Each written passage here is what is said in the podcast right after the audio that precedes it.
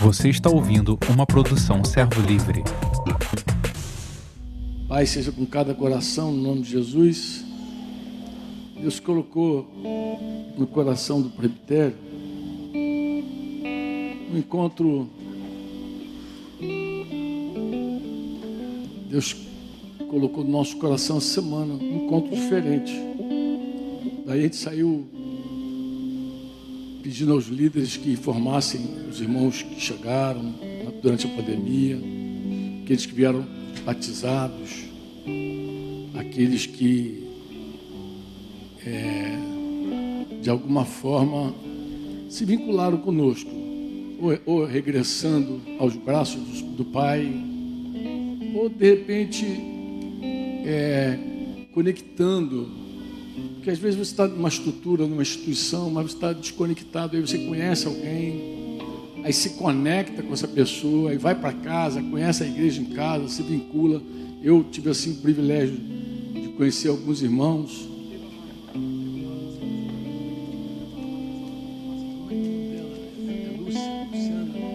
Aqueles casais que vieram aqui à frente aqui, que nós oramos, os irmãos só queriam confirmar teu, teu, teu endereço, teu nome. Lembra? Acho que uma foi Luciana, Pedro e a, e a esposa, não é isso? Estão aí vocês? Só está faltando, acho que é a Luciana, está lá levantou a mão lá. Isso. Então, nós, é, Deus, Deus colocou assim, aí tocou a trombeta, Aí falando, alguns irmãos se vincularam, outros se batizaram. Eu, eu durante esse tempo que eu vim para cá, eu participei de pelo menos dois batismos aqui. Durante a pandemia, agora nesses últimos meses, que a gente começou a planejar nossa mudança de volta.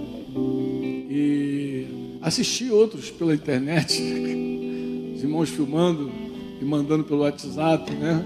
Assisti outros. E eu sei que teve, teve gente chegando família pelo batismo. Mas quando essa reunião começou, foi interessante, o Rafael estava falando aqui, Rafael é meu filho também. Você sabe quando você casa uma filha, né? Minha filha, a filha já foi arrebatada também. Quando você casa a filha, você ganha um filho, né? Casa o filho, ganha a filha. E Rafael estava falando assim: você tem motivos para estar grato, você chegou aqui cheio de saúde. Aí depois ele deu aquela paradinha e falou assim: bem, se bem que nem todo mundo tem aquela saúde assim 100%.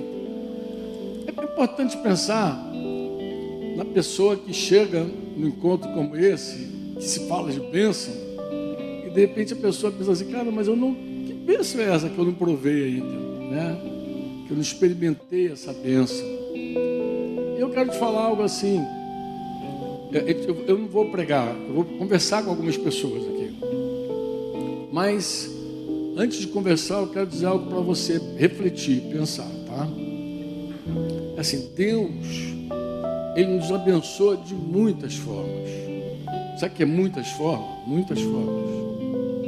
A Escritura diz que a igreja, os nascidos de novo, eles são abençoados com toda sorte de bênção espiritual nas regiões celestiais. A bênção que estava sobre Israel eram bênçãos materiais. Todas aquelas bênçãos lá de Deuteronômio, lembra lá? 27, 28, são bênçãos que se cumprem na terra. As maldições também. Tudo era na terra. Mas a igreja não. A igreja, ela prova bênçãos que nós não conhecemos. Elas são espirituais, elas são acima de tudo. E tem coisa que Deus faz que no primeiro momento a gente não vê como bênção tem coisa que a gente olha assim, cara, como é que isso, como é que isso pode ser uma benção? Ou a gente pega lá e lembra de Romanos 8, 28, sabemos, pois, que todas as coisas cooperam para o nosso e daqui o nosso bem. Amém ou não? Daqueles que amam a Deus e daqueles que são chamados segundo o seu plano, o seu propósito. Eu não sei, irmãos prática. Que tem coisa que acontece na nossa vida que no primeiro momento a gente diz assim, o que, que isso vai me ensinar? O que, que eu posso aprender com um negócio tão ruim desse? O que, que isso vai, como isso vai cooperar comigo, para o meu bem? gente fica assim. Eu não sei você, eu, muitas vezes. Mas em geral a gente pensa assim, a gente pensa muito assim, nós somos transformados quando nós somos ensinados. Mas isso não é verdade. Nunca foi. É o, é o nosso discurso lá no sertão, com o secretário de educação, com o prefeito. A gente sempre diz, amado, escola, ela ensina, ela informa, mas não transforma. Se transformasse, não haveria juiz ladrão, promotor corrupto, médico que abusa dos seus pacientes, não haveria lava-jato, não haveria gente colocando dinheiro lá fora do Brasil, no exterior. Então a escola, ela informa. Ela não forma. Não transforma. Nem o esporte. Ah, como não? Isso é discurso político. O esporte, ele, ele agrega muito a vida de uma pessoa, mas se o esporte transformasse, não haveria antidoping, amados. Todos os esportistas não fariam antidoping. Essas criaturas são outras criaturas, são diferentes. Pratica esporte, é outro ser humano. Não. Tão corrupto quanto qualquer outra pessoa. Vocês examinam? O que eu quero dizer com isso? Eu quero dizer o seguinte: que Deus, com a sua bênção, Ele deseja, Ele quer mais do que nos ensinar, Ele quer nos transformar. Não tem coisa que você diz, eu não tenho como aprender com isso. Você vai ver, tem sim. Ele vai te transformar. Eu quero começar a minha conversa aqui chamando um rapaz com o nome de Vandelso Antônio Pinto Dantas, que ninguém conhece nem como Vandelso, nem como Pinto, nem como Dantas. Ele só vai conhecer pelo último nome, Júnior.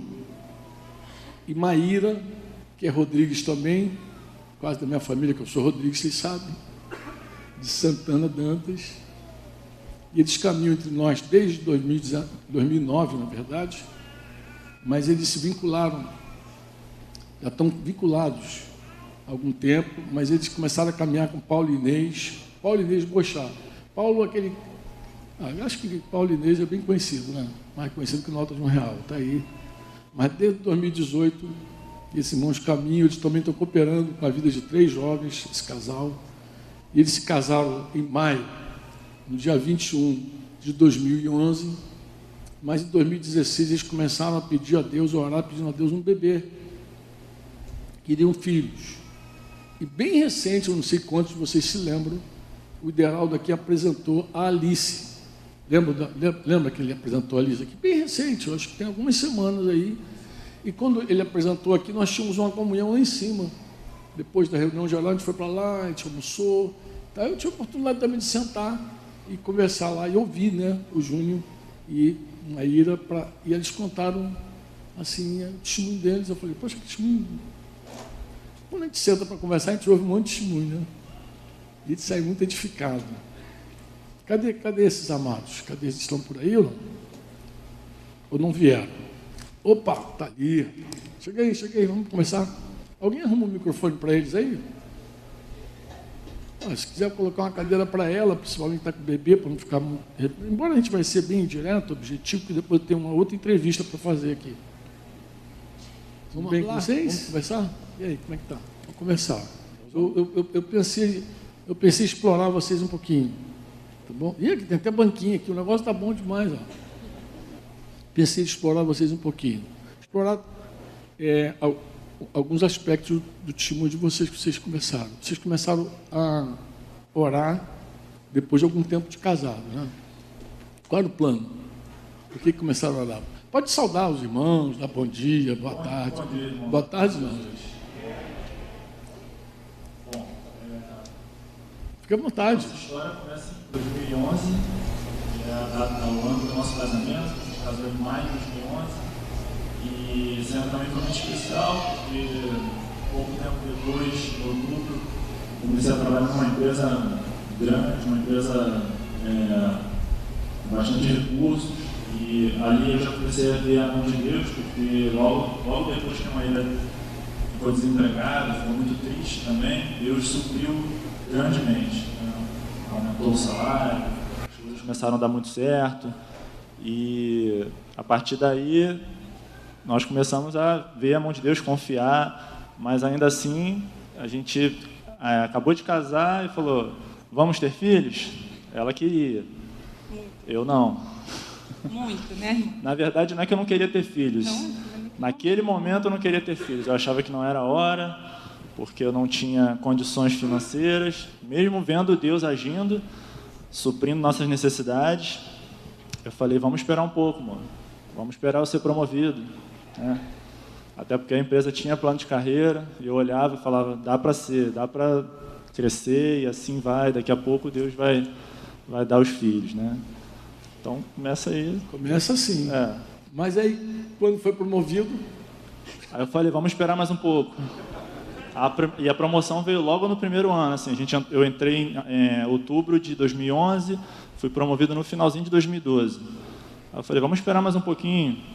No ano seguinte, no ano seguinte, acho que foi, não, dois anos depois, já em 2015. Três anos, estou perdendo as contas aqui, mas foi março de 2015, veio outra promoção. Eu falei, vamos esperar mais um pouquinho. E ela pacientemente, parceira, né? Falou, não, tudo bem, vamos esperar. É. E aí, quando foi em 2016, as coisas começaram a dar errado. Aí eu falei, pô, será que a gente vai ter que ficar esperando dar errado, dar certo de novo para poder esperar para ver acontecer? Eu falei, não, vamos confiar então, vamos esperar que Deus haja de fato. E a gente já via que Deus estava agindo, mas só em 2016, quando a coisa começou a dar errado, que a gente falou, não, vamos confiar mesmo, vamos, vamos acreditar, vamos confiar, vamos é, orar também, pedir. Só que nesse meio tempo, pelo que o Franco já adiantou aqui no, no nosso os dados que a gente apresentou, né, a gente mostrou que em 2009 a gente conheceu o sítio, a gente estava caminhando com outro grupo, né, ficamos até meados de 2012 e eu não vou lembrar exatamente as datas aqui, mas nesse meio tempo, de 2012 até 2016, 17, né, a gente ficou meio que solto, assim, a gente saiu daqui, caminhou por outras igrejas, mas depois a gente resolveu ficar em casa sozinho. Eu não vou nem dizer que a gente se afastou, porque a gente orava e buscava o Senhor, mas a gente parou de ter relacionamento. A gente simplesmente falou assim, ó, não queremos mais caminhar, não queremos mais é, estar vinculados. Falamos para a nossa liderança que é, preferimos estar em casa sozinhos e vendo o que, que ia dar. Então ficamos esse, bem dizer, esse período mesmo, que ficávamos buscando o Senhor sozinhos em casa, sem esse, esse cuidado, esse pastoreio e o relacionamento, que é, hoje eu vejo o quanto é importante. O quanto é importante ter irmãos, pessoas cuidando de nós, é, nos abraçando. E quando foi em 2018, também não lembro exatamente o mês, mas eu sei que foi por esse novembro, Sei que a gente, logo depois que conhecemos, é, a gente estava até com outro casal, que não, não entramos, não ficamos com eles, depois fomos apresentados a Paulo e Inês, eles foram lá na nossa casa, é, nos abraçaram, né, ouviram a nossa história, mais, ouviram mais a Maíra do que a mim, porque ela tinha mais a, a, a contar, a abrir o coração, eu fechado. Estou é, falando muito aqui, quer perguntar? Deixar, eu vou embora. Tá tem, tomando tem café quanto, em casa. Temos quanto tempo? Não, se falar para os paletó, né, gente? É. Eu estou aqui. Enfim. Tô, tô achando importante o que ele está dizendo. Então, vamos lá. É, então, Paulo Inês nos abraçou, né, o, o, não só Paulo Inês, mas todo o, o a, toda a célula, todo o grupo né, que, que estamos vinculados hoje nos sentimos amados e, e acolhidos e, e, mais do que isso, nós também recebemos encargos, né? Começamos a perceber que é, a igreja, né, o corpo não era só a gente estar inserido e estar recebendo, mas muito mais do que isso, ela está envolvida, está trabalhando. Então, um, um, ponto importante também, antes mesmo da gente estar vinculado com ele, a gente veio aqui numa reunião e a gente participou de um, de, teve um, é, um evento aqui das crianças que isso me marcou né, que eu vi uma apresentação das crianças aqui e eu olhei falei, que, que lindo, né, que bonito essa, essa apresentação. Aí, aí veio um desejo forte no meu coração, né? Falei, pô, eu queria ver meu filho ali, né? Cantando naquele coral, achei aquilo lindo. Aí eu dei esse testemunho lá no grupo também, falei, poxa, a gente queria ter filhos e tal, a gente está buscando, só que a Maíra começou a ficar um pouco mais ansiosa, né? É, aí fazer a postagem no Facebook. Vamos ouvir Maíra, né? É, deixa ela falar. Foi ansiosa, vai ter que ouvir. Passar para ela, já que eu citei ela. Bom dia, irmãos, a paz. É, eu fiquei ansiosa, como toda mulher fica, né? E quando ele falou que, ah, vamos esperar mais um pouco, eu falei assim, tá bom, eu vou terminar minha faculdade. Eu terminei, terminei a faculdade e fui demitida de um emprego, né, como ele falou. E eu falei assim, vou, vou comecei a fazer tratamento e ele também fez exames, tudo. Eu vou resumir, que eu não gosto muito de falar, não, mas ele gosta mais. E, assim, eu fiz alguns exames, ele também, e o problema era comigo. E ela, a médica falou para eu fazer alguns exames, fiz. E quando eu fiz, o médico falou assim: Que remédio que você está tomando? Eu estou tomando tal. Ele, ó, é, continua porque limpou. Eu, tá bom. Não foi o remédio que limpou. Foi Jesus que fez a obra, né? Mas enquanto isso, continuávamos é, tentando, né? Com a, com a ajuda dos irmãos. A Inês fez um, foi ousada também, né? Teve um, ela me pegou assim, vem cá, você quer ser, quer ser mãe, né? Quer engravidar, né? Eu quero. Aí ela, vem aqui, no final da reunião, vem aqui, me pegou, veio aqui no, no presbitério, oh meu Deus. Aí o, o Franco e o Cidinho oraram, me deram a palavra, começou por aí. Me deram a palavra, eu vou agora, né? Ser agora. Passou an anos e anos. Não, anos, anos não. Faz algum tempo. Faz algum tempo, eu, todo mês eu, não é agora. Ai, Senhor. E é assim, nós. Aí. Me ajuda, amor, por favor. Vai lá, manda ver. E as irmãs no, no grupo começaram ah, a. Mestre do bem, né? É, eu, eu, eu fui abençoada, eu fui no, no, participei da mestra do, do bem, né? E assim, fui muito edificada. Teve momentos que até esquecia de orar. Aí a Inês, algumas irmãs, você não vai pedir para engravidar? Não, eu ia. Eu esquecia, irmãos, eu esquecia. Eu ia. Vamos, vamos, é isso mesmo. E, assim, a luta incessante das irmãs, né, em oração, uns testemunhos que edificaram a minha vida. Eu, ah, isso não vai acontecer comigo. É, como exemplo da, da Thaís, que eu ouvi, é, a gente na, no curso, e também né, que ela participou de um programa aí que é bem famoso, né? RDO, né? Então, a Alice é a nossa RDO da igreja toda. E. É, quando... Modesto gostou dessa parte, hein? Sentiu. Quando. Enfim, quando assim, nós soubemos que ia ser paz, né? À pandemia, eu, Senhor. Oi? E detalhe, eu estava desempregado. É, esse é, esse é um ponto importante, tá? Porque eu estava querendo confiar no meu braço de que eu ia ter promoções e promoções, e aí sim ia ter uma condição para ser pai. É, em final de 2019 eu fui demitido e eu falei, agora o que, que a gente tem?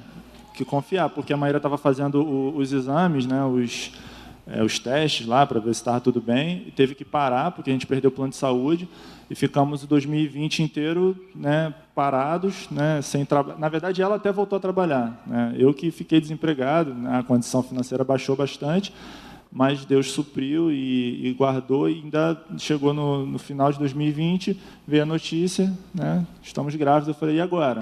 Agora é continuar confiando. A gente, e, a gente não parou. Eu lembro de falar isso recentemente para uma prima minha que eu falei, a gente começou a buscar, querer ter filhos, e aí quando chegou em 2020, que no meio da pandemia, eu desempregado, ela falou, ah, mas por que você não, não parou de tentar? Eu falei, não, porque eu estava confiando no Senhor. Aí eu, eu fiquei pensando, falei, caramba, como, como é que eu eu tô diferente agora? Eu mesmo percebi oh, que coisa boa, tô diferente. Lá em, essa palavra. É, lá em 2011, 2012, agora, exatamente. Lá em 2011, 2012 eu estava querendo ser promovido e eu fui. Deus me deu a promoção, mas mesmo assim eu não quis o filho. Aí, quando foi em 2020, eu desempregado, é, Deus guardando, a gente sendo cuidado, sendo pastoreado, e a gente também cuidando, né, que é um, um ponto que eu acho importante, porque eu creio que Deus estava nos preparando. Quando Paulo falou assim, ó, vai lá, cuida. Maíra, vai lá, cuida. A gente começou, ah, vamos, vamos ver no que, que vai dar, né? Porque a gente nunca fez isso, nunca teve essa, essa experiência. E aí a gente acho que estava sendo preparado mesmo de cuidar de vidas e agora cuidar de uma vida que vem de dentro da gente. Oh, coisa linda.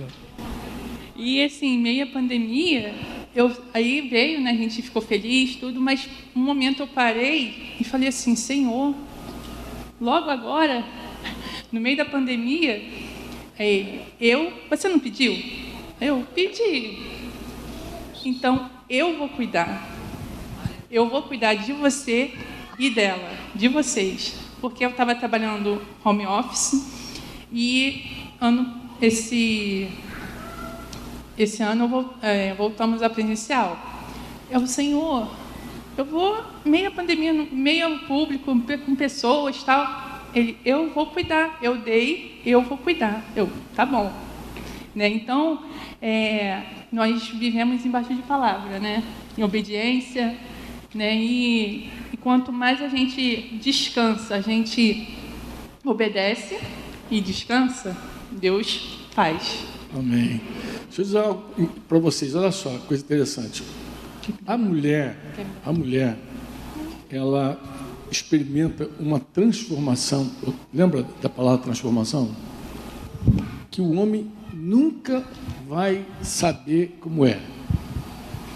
Nunca. Inclusive, tem mulher que não quer ser mãe para não ser transformada fisicamente. Tem mulher que não quer ser mãe porque ela não quer é, também perder um pouco, não só da beleza, mas do seu espaço, do seu tempo, porque criar filhos dá trabalho. É quem concorda? Amém. Dá trabalho, né? E aí, é, mas é interessante, não é um ensino apenas teórico. Imagina alguém que saiba tudo sobre gestação, tudo sobre a fecundação, tudo sobre até a criação de filhos, mas não tem filhos. É uma, sabe, Outra coisa é alguém que ficou grávida, que provou, que viu, teve sintoma, teve enjoo, teve ânsia, alguns, alguns até vomitam, teve muito. Teve muito. Então foi, você foi contemplada também com essa benção. Então, enxugou, tá, e tem desejo, tem que levar que a mulher tem desejo. A única coisa que o homem sabe é isso, que a mulher tem desejo, entendeu?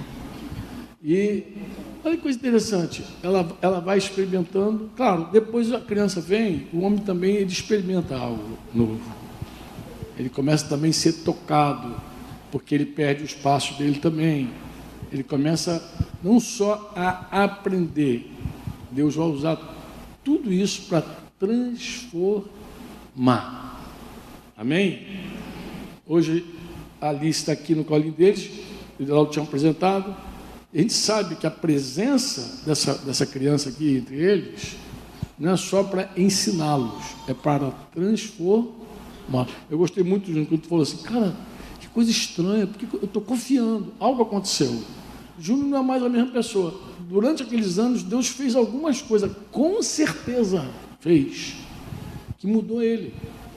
Ele agora não só. Ele podia. Ó, um cara que começou desconfiado, meu. Vamos ter filho. Começou com desconfiança, vamos ter filho. Um cara que começou confiado nele mesmo. Olha que coisa interessante, amado. Foi promovido uma vez, foi promovido uma vez, mas de repente. Hum, posso seguir esse assunto com vocês? Posso liberá-los e puxar uma outra pessoa para cá? Posso, amém? Obrigado, meus irmãos. Olha, muito obrigado mesmo. Obrigado.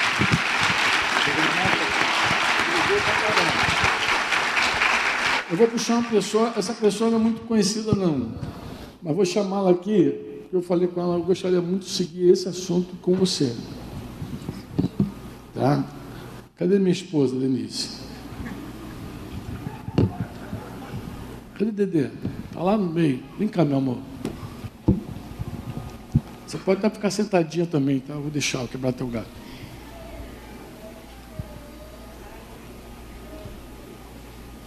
Cá. Eu nem falei para ela qual o tema, tá? Para não ficar nervosa. É que ela fica nervosa. Como é que? Senta aí, se você quiser, se você quiser ficar em pé, pode ficar. Tá? acontece, irmãos? É, nós viajamos esses dias, Cláudio e eu, fomos a Cataguases e é, foram dois, três dias assim, mas muito intensos, sabe? E eu estava assim muito chocado, muito chocado. Eu falei com o Denise também um pouquinho, a gente conversou um pouquinho, então eu estava muito chocado de ver, por exemplo, numa cidade tão pequena, tantas pessoas com experiência de casamento destruído e principalmente da mulher tomando decisões de largar o marido, de trair, de adulterar, um negócio muito terrível. E um caso assim especial me chamou muita atenção, que foi o quê? Que foi o caso de uma pessoa que a gente estava tomando café ontem de manhã, o irmão falando sobre a irmã dele, biológica, que era uma pessoa consagrada, uma pessoa do círculo de oração. Ele até falou assim, batizada com o Espírito Santo, falava em língua, profetizava, coisa De repente essa menina virou a cabeça e ela é, foi, foi para o mundo e começou a provar todo tipo de pecado. Traiu o marido, que é um presbítero, largou tudo, quebrou tudo, quebrou a casa. Arrumou várias situações difíceis, vários adultérios. E aquilo me causou assim uma tristeza tão grande, tão grande, que eu pensei assim, meu Deus. Aí ele, ele a, a, eu vi que a, a perplexidade do irmão era justamente o fato dela ser uma pessoa crente. Vocês sabem, nós temos um casal de filhos. Na verdade, a, a nossa história é um pouco diferente do que diz respeito ao casal que vocês ouviram ali, Júnior e Maíra, mas tem uma semelhança. Nós também provamos o milagre. A Débora, que estava aqui orando com vocês sobre filhos viados, foi a nossa primeira filha. Nós nos convertemos, nós eu estava lendo o Salmo 113, descobri que Deus faz com que a mulher estéreo vive família e seja alegre mãe de filhos. Debaixo desse salmo, eu conversei com Denise, nós oramos pela primeira vez juntos, um do ladinho da cama, outro do outro ladinho da cama, pedindo filhos a Deus, e Deus nos contemplou com a Débora. Com a Débora. Débora, quando fez 15 anos, eu estava até falando para o Cláudio, eu também é, fiz, uma, fiz uma. Conversei com os irmãos, com os convidados, tinha gente aberta, tinha gente até do Chile, tinha convidado tudo que é lado. Gente de tudo que é lugar. E eu lembro que eu falei, essa menina é uma bênção para nós. Chamei Denise, chamei Daniel. Falei, ela é uma bênção. Os filhos são bênçãos do Senhor. Quantos podem dizer amém? Eu falei, é uma bênção. E aí eu falei assim, olha, eu sei que alguém pode achar que eu estou dizendo que ela é muito especial, muito boa, muito capaz. Eu nunca falei isso dos meus filhos, nem da, nem da Débora, nem do Daniel. Que eles são muito capazes, muito santos. Nunca falei porque eu sei que não são. Eu criei eles. Então nunca fiz esse discurso. Pode lembrar aí, força a tua cabeça aí. Isso eu, fiquei, se eu fico vendendo filho. Não, pelo contrário, eu acho até que eles falam assim, pô, meu pai só vive me queimando, porque nunca nunca levanta a nossa bola. Eu não preciso levantar a bola. Quem precisa levantar nossos filhos é Deus. Se Deus exaltar nosso filho, ele será exaltado. O pai não precisa ficar exaltando. A gente sempre andou na verdade com amor, né, Denise? Sempre falando da verdade com nossos filhos. Mas foi muito interessante. Aos 15 anos eu falei, ela é uma benção. Expliquei aos irmãos porque era uma benção. Ela é uma benção porque nós, quando não tínhamos filhos, nós pedimos a Débora. Só que eu comecei a sentir assim, uma dor, no meu, um aperto no coração, e comecei a chorar e falei com os irmãos naquela festa, falei, ela vai ser sempre uma bênção para nós. Sempre. Mesmo que ela não ande pelo caminho que nós ensinamos ela. Mesmo que ela nos decepcione. Está gravado. Esse dia eu vi e chorei de novo. Mesmo que ela nos decepcione, mesmo que ela nos fira, mesmo que, mesmo que ela faça qualquer coisa que nos desagrade, ela nunca vai deixar de ser a nossa bênção. Falei isso. Estava explicando por que dizer que era uma bênção. E quando Débora, que contou aqui, que também já desviou, Quando Débora também resolveu abraçar o mundo, abraçar o pecado, um dia a Denise falou assim, eu, eu puxei a Denise aqui por causa eu quero ouvir a Denise, eu queria que vocês conhecessem um pouquinho mais da Denise, vocês conhecem pouco da Denise. Denise falou assim comigo, assim, muito triste, muito decepcionado, porque Denise acabou ficando dodói com Deus. Ela ficou problema com Deus, sabe aquele negócio, níveis assim? Daqui a pouco ficou ferida com Deus. um dia ela falou assim, Franco, será que vale a pena ter filhos para sofrer tanto? E eu falei, filha, Deus não se equivoca. Deus nos deu uma filha e nós precisamos mais dela do que ela de nós. Deus não se equivoca. Não importa a vergonha, a dor, a tristeza, Deus não se equivoca nunca. Deus vai usar esse negócio para nos moldar, nos transformar. Essa aflição vai servir para alguma coisa. Essa angústia vai produzir algo. Em suma, passado, passa, passou o tempo, né? vocês sabem, as histórias vão acontecendo. Hoje nós estamos aqui, juntinhos, amém ou não? Mas por que eu chamei Denise aqui, Franco? Eu cheguei aqui porque quando Denise, depois de ter Débora, quando está enfrentando uma crise conjugal daquela violenta, deles ouviu uma profecia. Eu queria que você começasse assim, contando a profecia do seu segundo filho. Pode ser? Fique à vontade. Tá bonita ela, né? Isso. Só não, diz, só não diz que é minha filha, tá? É minha esposa. Pais amados. É, então, a gente estava num momento bem crítico, né? E eu não queria mais outro filho, de verdade eu não queria. Mesmo sabendo que eu não poderia ter, e Deus tinha me dado a graça de ser mãe, mas eu não queria mais, porque a gente vinha num momento bem difícil. E eu pensei assim, eu não vou conseguir dar conta se eu tiver outro filho, não vai dar certo. É, esse homem já passou por várias fases, né? E eu não conseguia acreditar nele, né? Por várias decepções, ele veio com, é, confessando muita coisa. Eu falei, ah, não, não, não quero mais filho, não. E a Débora sempre foi uma criança, né, quando ela era criança, ela não me dava muito trabalho, não. Ela era bem independente. Não que eu tivesse formado ela independente. Acho que eu tenho que ficar em pé porque está tá no microfone aqui. E eu, ela, assim, ela sempre foi uma criança bem, bem resolvida. E eu falei, ah, eu não vou querer outro filho, não, para me dar trabalho, de jeito nenhum. E o tempo foi passando e eu eu era bem rebelde também, tá? Não, não aceitava muito essa história de discipulado. E quando o pessoal chegou, que a gente recebeu o reino mesmo, de fato, eu falei assim, como é que é isso, gente? O pessoal vai se meter na minha vida? Não, e não quero isso não. E foi, fui dando curso à vida do meu jeito. Fui indo e ia muito numa reunião de oração com as irmãs no lugar onde a gente se reunia, uma, uma galerinha de jovens, né? E um dia eu falei, eu vou lá nessa reunião. Eu ia, na verdade, eu fui até com uma motivação errada, porque eu não vivi, eu não vivia a minha vida normal de esposa. Eu vivia a vida do Franco. Então eu respirava ele. Eu estava sempre olhando para onde ele estava olhando. Deixa eu ver se ele está olhando. Hum, tem uma menina ali bonita. Deixa eu ver. Ah, hum.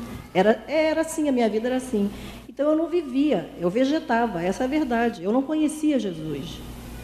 Eu não, eu não sabia nem quem era Jesus. Eu sempre fui uma pessoa que sempre amei ler. Mas a Bíblia eu não conseguia ler.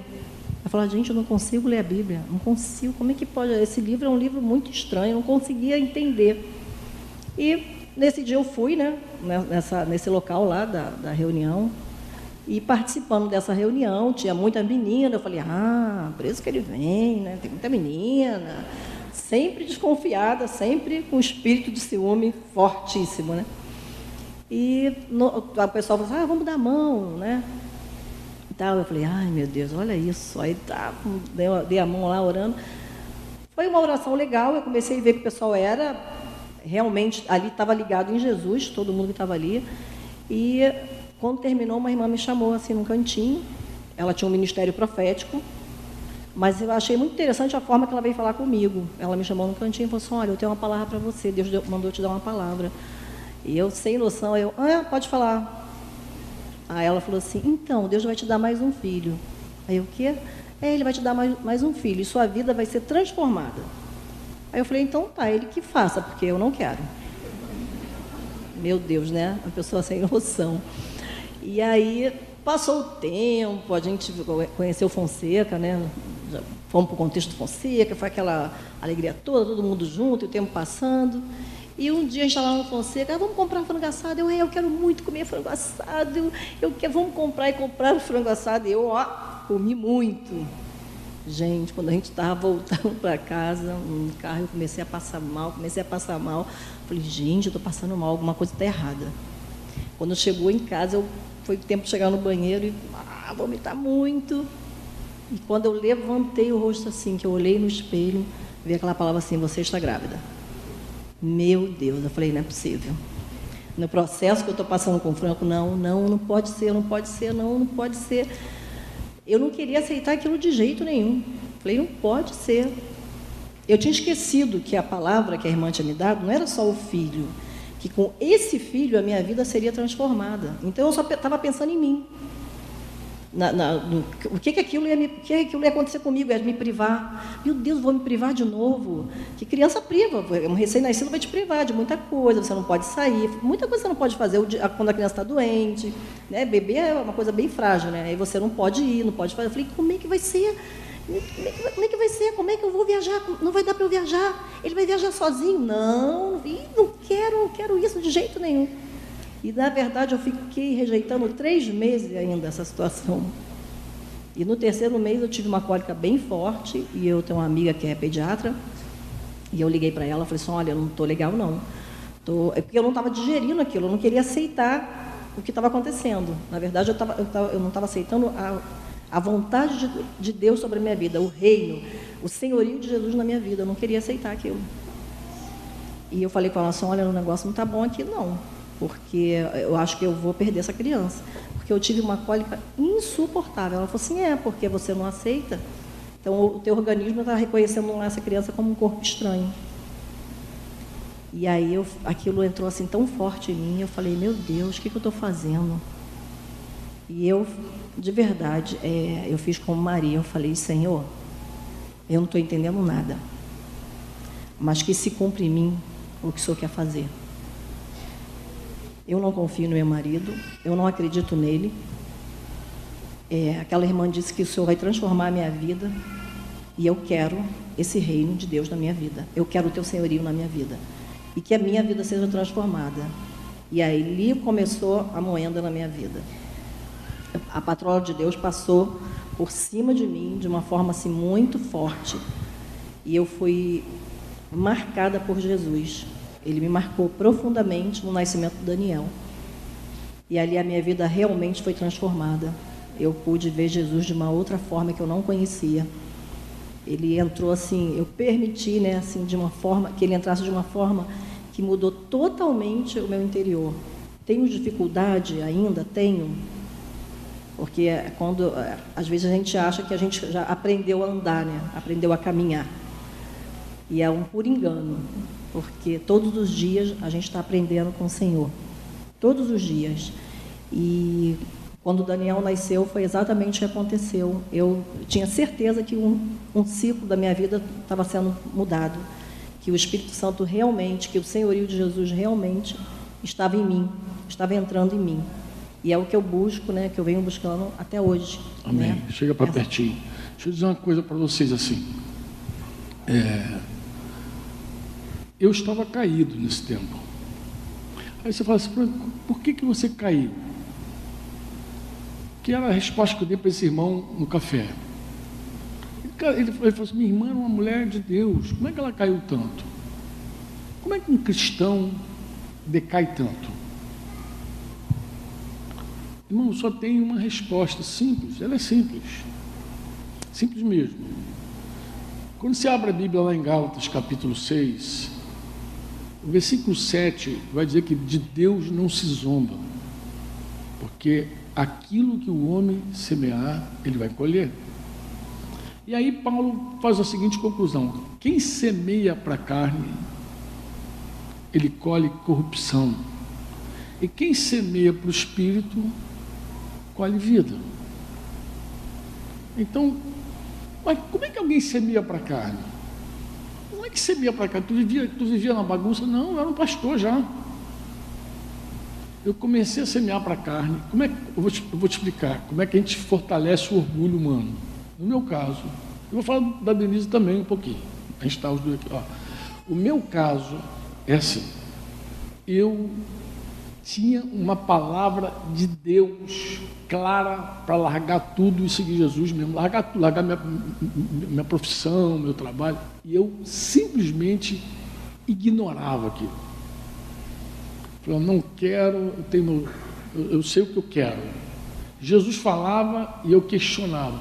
Quando você tem uma ideia melhor que a de Jesus, quando você tem um, um caminho melhor que o de Jesus, isso é uma soberba, isso é um orgulho. E à medida que Deus fala, faz e você não faz, você vai fortalecendo esse orgulho. Você está semeando para a carne. Semeando para a carne. O orgulho, quando brota, aí tu começa a se comparar com as pessoas. Eu já me comparava com o Modesto, mas estava melhor que o Modesto. Pô. Vou para o quartel, volto, eu tenho mais gente para cuidar, esses caras cuidam de pouca gente. Olhava para o Marcão, me compara. Aí começou um orgulho. Denise acompanhou isso tudo. Aí começa a falar besteira de casa, começa a falar mal das pessoas, começa a se, se achar justo, melhor. Eu me achava muito bom, trabalhador, e ficar e cuidar de Denise e tal, aquela coisa, eu me achava um cara. Então, essa, essa queda, essa vida derrubada que eu, que eu experimentei, foi porque eu comecei a semear para a carne.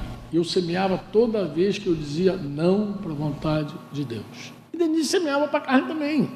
Ela diz assim, eu me converti, eu não, Denise era uma pessoa batizada com o Espírito Santo, reunia, falava em línguas, toda aquela experiência todo dia.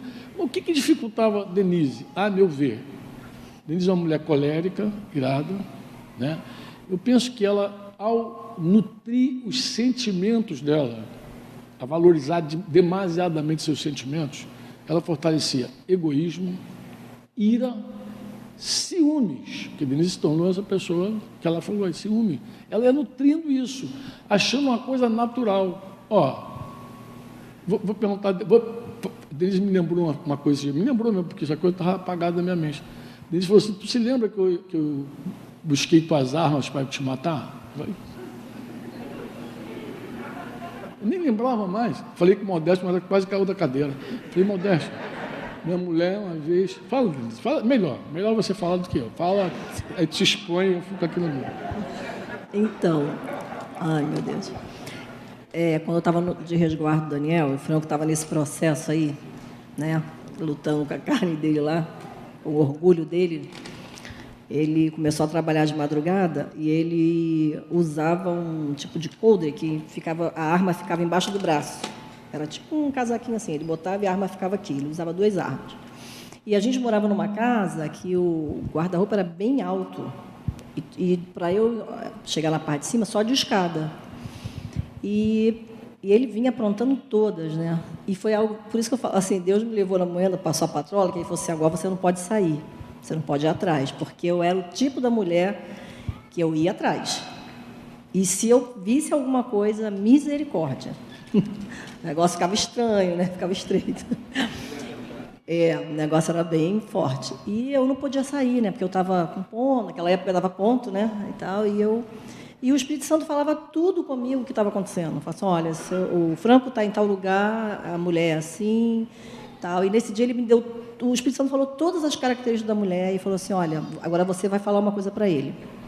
Se ele deitar com essa mulher, ele não vai se levantar mais. Eu falei, como que eu vou dizer isso para ele? Eu quero matar ele? Como que vai ser isso? Não vai dar certo, gente. Como? Olha, era um negócio doido. Meu Deus, só o Deus mesmo. Aí ele chegou, porque o, o Franco, ele tinha um espírito de mentira na vida dele, não sei se ele também lembra disso, claro. que ele ganhou até um concurso de mentira, entendeu? É sério. Então ele falava tão, era tão real o que ele falava para mim, porque eu me achava louca. Eu falava assim, sério, eu falava assim, meu Deus, eu tô louca, eu sou uma louca. Porque ele falava assim, eu não bebi. Aí eu falava, você fumou? Não, não, eu, você, eu fumei, não fiz nada. E na minha cabeça eu estava ficando louca. E eu, tá bom. Aí nesse dia ele chegou, ele chegava de manhã, e eu fiquei olhando aquilo com ódio, mas um ódio que eu queria acabar com ele. E eu falei, como que eu vou, como é que eu vou conversar com ele? Não, aí ele, ele chegou, aí quando virou que Deus tinha falado isso comigo, quando ele foi sair, eu fui até o carro e falei assim para ele, na varanda, eu falei assim, olha, não, não, sei como, eu creio que foi o Espírito Santo, eu falei assim, olha, Deus falou comigo, se você deitar com essa mulher, você não se levanta mais. E ele olhou para mim, eu falei todas as características da mulher, ele não tinha nem como dizer que não era. E ele foi embora. E ali eu passei aquela noite assim, não tinha como ir atrás. Débora pequena, com quatro anos, Daniel recém-nascido, e eu fiquei remoendo a noite inteira aquilo. Eu falei, cara, eu vou matar, eu não sei o que eu vou fazer, meu Deus, como é que vai ser? E quando ele chegou, eu já estava com tudo na cabeça do que eu ia fazer. Só que eu, eu, tipo assim, eu não via às vezes onde ele botava a arma, porque eu amamentava, né? eu conseguia amamentar o Daniel. E quando, nesse dia eu fiquei disfarçando, andando com o Daniel para ver onde ele ia botar a arma. Aí ele tirou e botou na, na parte mais alta. Aí eu falei, bom, ele vai dormir e eu vou pegar a escada, mesmo tendo dificuldade, porque eu né, sou enorme, né? Falei, eu vou, eu vou, porque ele botava bem no canto. Eu falei, eu vou pegar e vou fazer um estrago. Aquilo estava na minha cabeça. E ele foi dormir, porque ele chegava embriagado. E era isso que eu, que eu tinha medo. Eu falei assim, ele já conheceu Jesus, ele já provou de Deus, e olha o que ele está fazendo. Não tem mais chance, não tem. Não tem como mais voltar. Esse cara não vai mudar mais a vida dele. Não tem, ele não consegue sair desse pecado dele, que envolvia muitas coisas. Quando ele foi deitar, que ele dormiu, que eu vi que ele estava dormindo, que eu olhei bem, eu falei, agora eu vou lá, fui lá, peguei a escada, subi.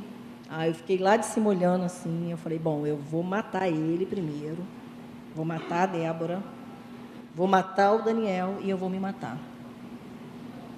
Eu disse, estava certo para mim, na minha cabeça, gente. Eu tinha certeza do que eu ia fazer, porque assim, eu falo, falo assim, ah, Denise é colérica. Eu nem gosto muito de falar desse temperamento, porque ele é um temperamento horrível. Porque assim, é um temperamento que, tipo assim, você fez. Você, eu sou assim, eu sou daquela pessoa se deixar, eu sou de você me, me desafiou, eu vou partir para cima de você. A minha carne é assim. Graças a Deus, o Espírito Santo vem trabalhando há alguns anos na minha vida, glória a Deus.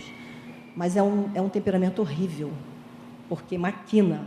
É um temperamento que maquina. Você fica maquinando o que você pode fazer com a pessoa, entendeu? E eu tinha maquinado isso, de matar, acabar com a minha família. Esse, essa história a gente vê direto nos jornais. Matou, matou, se matou. Eu estava falando Modesto, Modesto, a ideia pode ser do diabo. Cara, você quer resolver esse problema? Você quer acabar com isso? Você se mata e mata. É. Não é assim? Não, mas...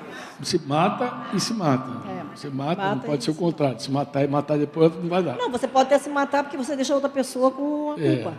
Mas, mas Entendeu? Você, vai, você não vai morrer, mas tu vai ficar perturbado pela culpa. É. Porque eu poderia também ter feito isso. Poderia Só que eu não pensei nisso. Porque a primeira pessoa, meu alvo era, primeiro era, era ele, entendeu? Eu queria acabar com ele. Mas tudo era também um orgulho.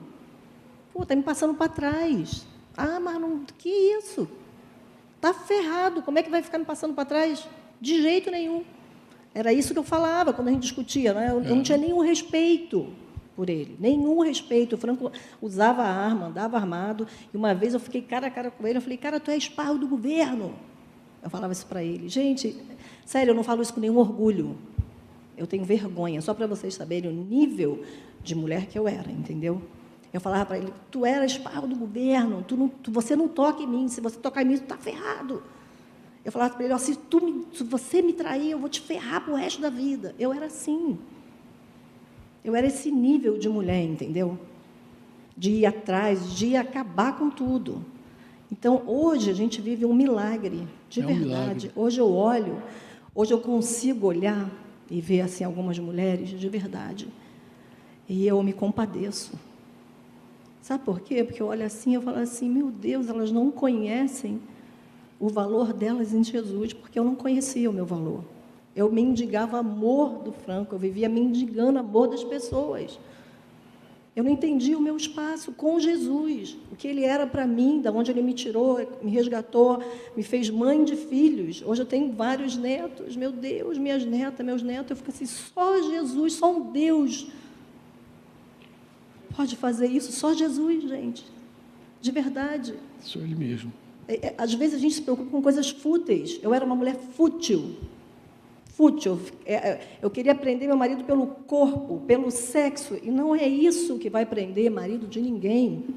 O que, é, o que prende, na verdade, o que envolve o nosso marido é quando ele olha e vê uma mulher totalmente transformada, rendida ao Senhor Jesus. Isso é que marca um homem. Amém.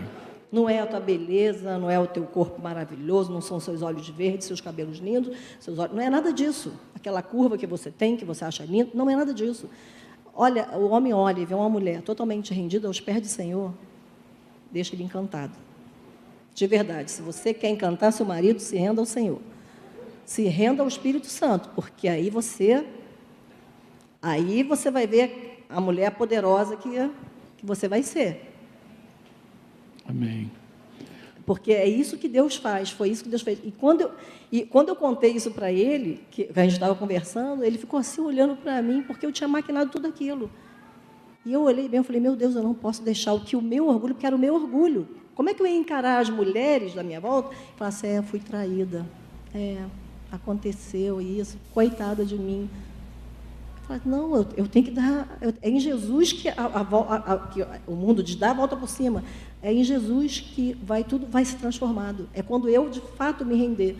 Que foi aí que eu falei com o Senhor. Eu falei, Senhor, eu preciso de Ti para me entregar a Ti por esse homem. Amém. Que foi aí que veio né, o nosso resgate e que eu comecei a olhar o Franco de uma outra forma. Eu comecei a olhar ele para ele com um olhar de misericórdia. Eu falei assim, meu Deus, ele precisa tanto de ajuda. Ele precisa tanto de ajuda e eu vou me entregar a ti por ele. E eu começava a, a absorver as palavras.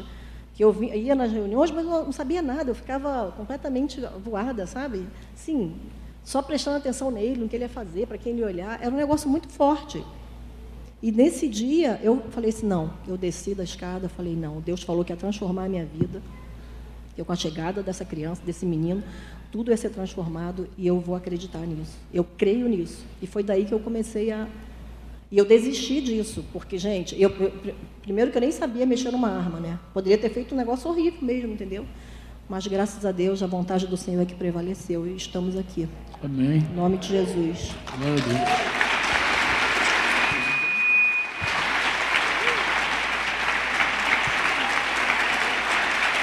Isso é bom, isso é bom. Foi bom. É, quero, eu sei que a gente já passou da hora, mas eu quero terminar dizendo assim. Salmo 119, é um salmo que ninguém sabe se é de Davi, de Esdras ou de Daniel. Tem um verso, a partir de 70, que diz que foi bom eu ter passado por aflição, para que eu aprendesse os teus decretos. É, tem uma hora que a gente não vê nenhum benefício na aflição, na angústia. Gente não vê. Mas Deus, no seu amor e na sua economia, Ele não deixa absolutamente nada acontecer contigo que não seja para o teu bem. Escuta isso, é para o teu bem no capítulo 12 da segunda carta de Paulo aos Coríntios, ele fala sobre o espinho na carne. Você sabe como é que Paulo começa a explicar esse tema? Ele começa dizendo assim: para que eu não ficasse orgulhoso. Para que eu não ficasse orgulhoso, Deus colocou um espinho na minha carne. Assim começa a explicação dele, lá no meio do capítulo 12 para que o orgulho não tomasse conta de mim. Deus me colocou aquele espinho. E eu, por três vezes, falei para o Senhor: Senhor, tira esse negócio, porque parecia um mensageiro do inferno, do diabo, um mensageiro de Satanás que me esbofeteava. E Deus respondeu a oração de Paulo, dizendo: A minha graça te basta, porque o meu poder se aperfeiçoa na fraqueza. Paulo chega a dizer aos romanos que ele se gloriava nas tribulações. Capítulo 5 de Romanos. Tem uma hora que você vê que não tem nada na tua vida, absolutamente nada, que não seja para o teu bem. Que Deus cuida de você. Deus está cuidando de você.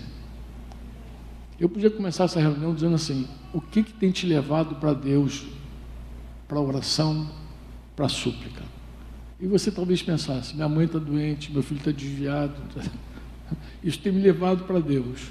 E eu ia concluir para você dizendo: ir para Deus é bom ou é mal? Buscar o Senhor na aflição é bom ou é mal?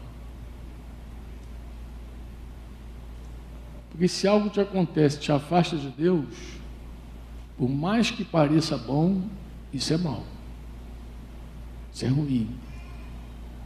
Mas se alguma coisa te acontece que te leva para Deus, eu te garanto, isso é uma bênção disfarçada.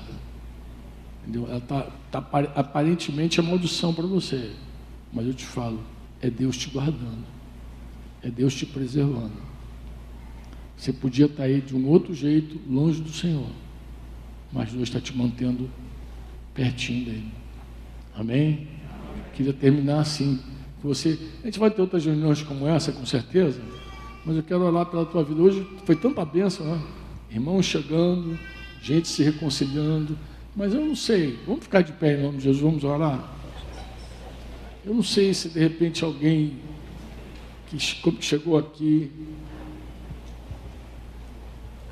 ouviu tanta bênção e diz: Deus não tem me abençoado. Parece que Deus não ouve a minha oração. Deus está contra mim. Eu quero te falar o seguinte: mais do que te ensinar, Deus quer te transformar. Deus quer mudar quem você é. Amém? E se você crê nisso que eu estou falando, nosso, se você crê no nosso testemunho, no testemunho do, daquele casal bonito ali com aquela criança, até de pai, pai, botou a camisa, até mexendo mesmo, hein? Se você crê no nosso testemunho, na bondade de que Deus muda as pessoas, eu quero convidar você a se render ao Senhor hoje. E você mesmo fala com Deus, Senhor, obrigado. Obrigado, Senhor. Obrigado. Eu lembro que quando Davi saiu de, da sua cidade, Jerusalém amaldiçoado por Simei. Eu lembro, está em 2 Samuel 16, 12. Lembra que Davi foi amaldiçoado por Simei? Ele falou assim: talvez o Senhor olhe para a minha aflição e o Senhor reverta em bênção a maldição que, esse, que ele está proferindo no dia de hoje.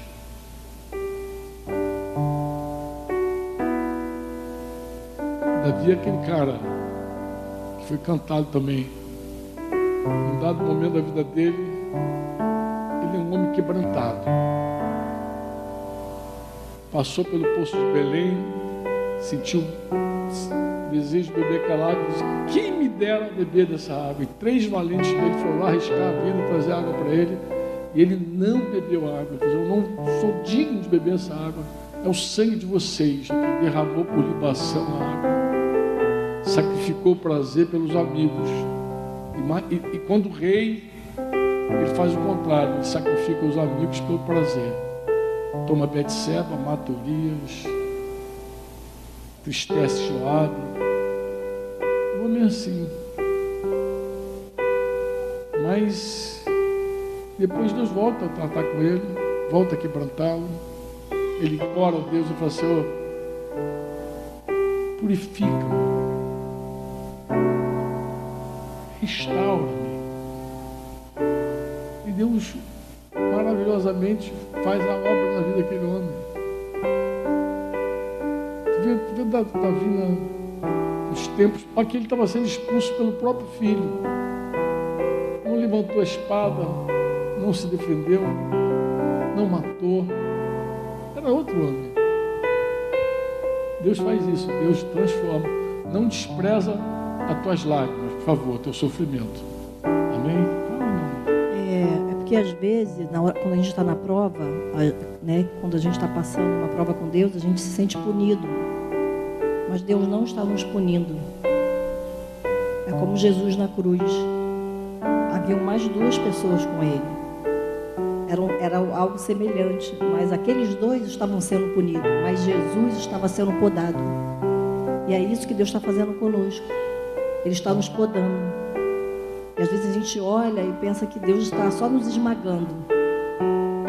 Não é só esmagar, nós estamos sendo podados para que nós venhamos a dar mais frutos. Porque foi assim com Jesus e será assim conosco. Amém? Amém. Papai, nós oramos pelos nossos irmãos nesse encontro tão gostoso, tão bom. Obrigado, Pai. Pela forma como tu conduz as coisas, me surpreende sempre.